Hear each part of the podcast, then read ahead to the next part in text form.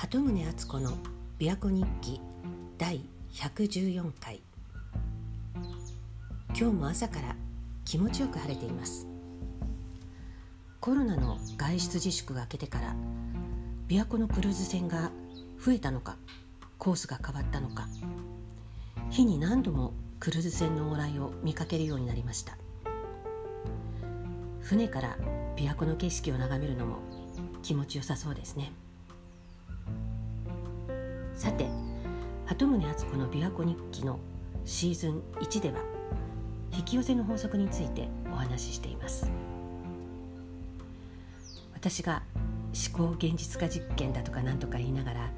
理想の家を見つけて家族全員で引っ越したわけですがその後今度は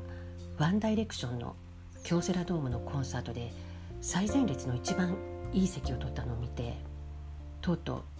当時中学生だった息子が「ねお母さんそれどうやってやるの?」って聞いてきたんです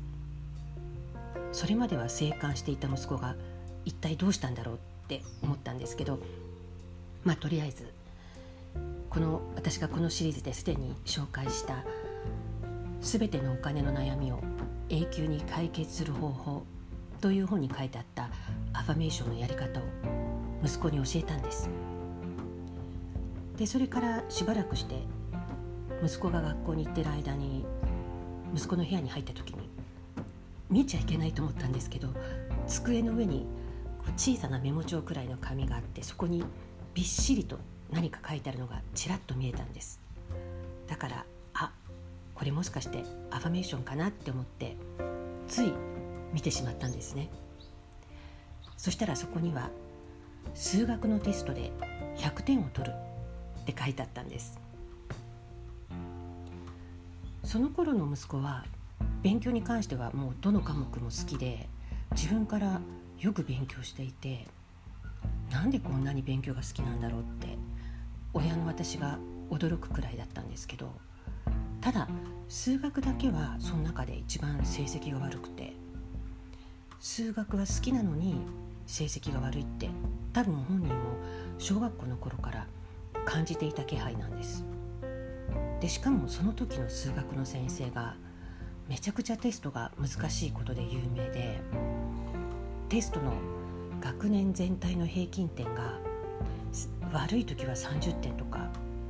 40点とかも飛び抜けて他の科目に比べて低かったんです。それでも数学ができる子の中には100点を取る子もいたらしくってだからおそらくこの時の息子にとってはこの先生のテストで100点を取るっていうことが自分には不可能に思えるくらい無謀なことだったんだと思うんですけどでも実際に100点を取る子もいたわけですから本当は不可能ではないっていうことも分かっていてだからこそこの無謀な願望を叶えたいと思ったんだと想像してました。まあそれで微笑ましいなって思いつつでもそのアファメーションを見たことはもちろん黙ってたんですけどそしたら次の定期試験が終わって結果を見てびっくりしました。息子のその数学のテスト100点ではなかったんですけど今までにないものすごい高得点を取ってたんです。学年で2位の点数だったんです。だから本当にびっくりしました。でその後息子に言ったんです。数学のテストのことアファメーションで書いてたでしょ？本当に高得点引き寄せたね。すごいね。って言ったらもう息子も自分でびっくりしてました。ほらねだから数学だって何だって才能とか関係ないのよ。自分の意識で何とでもなるのよ。今まで自分は数学が苦手だって思い込んでたってことだよって話したんですけどこれは息子だけでなく自分自身にも言い聞かせてました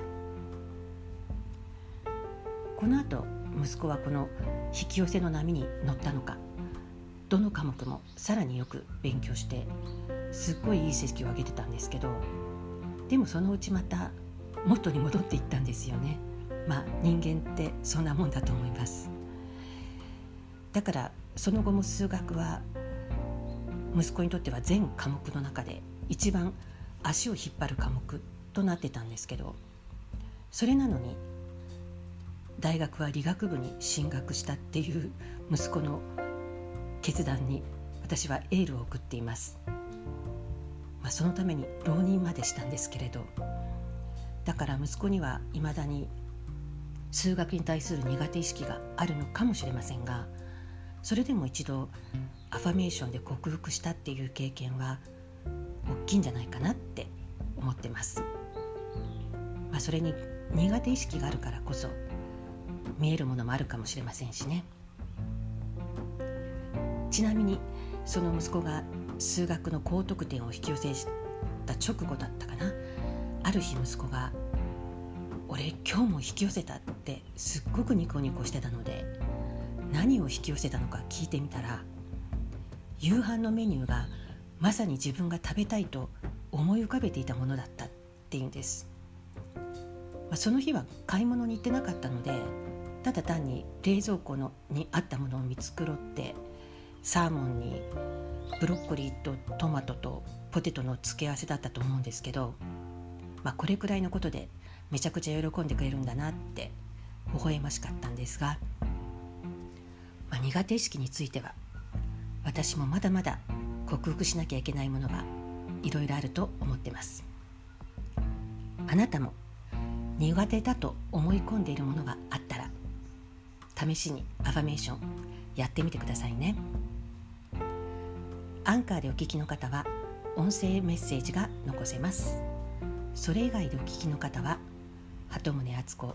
.com のお問い合わせページからメッセージが送信できます鳩宗敦子でした。